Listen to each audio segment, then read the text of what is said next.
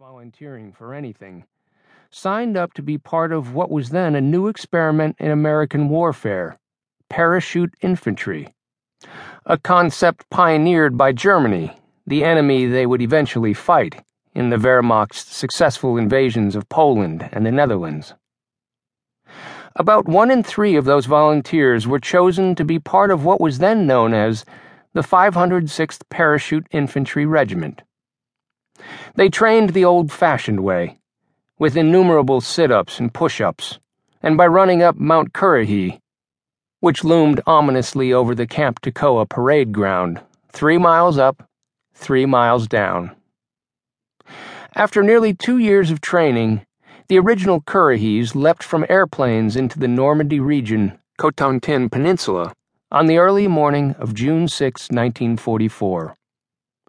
The carnage they faced as a beyond the tip of the spear unit forged thick bonds among the original Currahees, particularly within Easy Company, which would win fame years later through the book and Emmy Award winning TV miniseries Band of Brothers.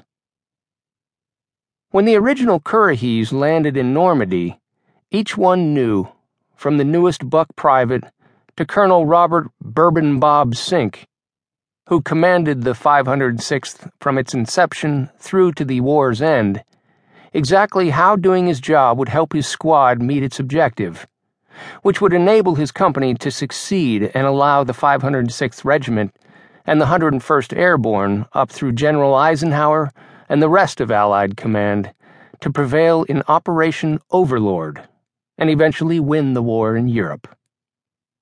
The line that connected the soldiers who wore the boots hitting the ground on D Day to Germany's surrender was clear and easy to follow. The next generation of Currahees, particularly the ones who arrived in Vietnam late in 1969, didn't have that luxury. By the time Leslie Sabo and his comrades in Bravo Company, 3rd Battalion, 506th Infantry Regiment, 101st Airborne Division, hit the line in January of 1970, no one seemed to have any idea, beyond killing the enemy, for winning the Vietnam War. Although the Tet Offensive nearly two years earlier failed to achieve any tactical objectives, the North Vietnamese scored a huge strategic victory by convincing Americans that the military was no closer to subduing the enemy than they had been upon arriving in the country half a decade earlier. The 1970 Vietnam Currahees had to have known that, in May of 1969, their fellow screaming eagles spilled gallons of blood and lost dozens of men in taking Hamburger Hill, only to give it back to the enemy a few weeks later. Nobody, it seemed, had any plan for winning the war, or any way to figure one out. But they were the sons of men who had beaten back Hitler and Tojo so the Vietnam Currahees went out into the field and fought like the original Currahees did. Bravo Company saw roughly the same amount of action in five months as Easy Company faced in eleven. Deprived of a tactical cause or purpose, they fought for one another and forged a brotherhood, just as the original Currahees had.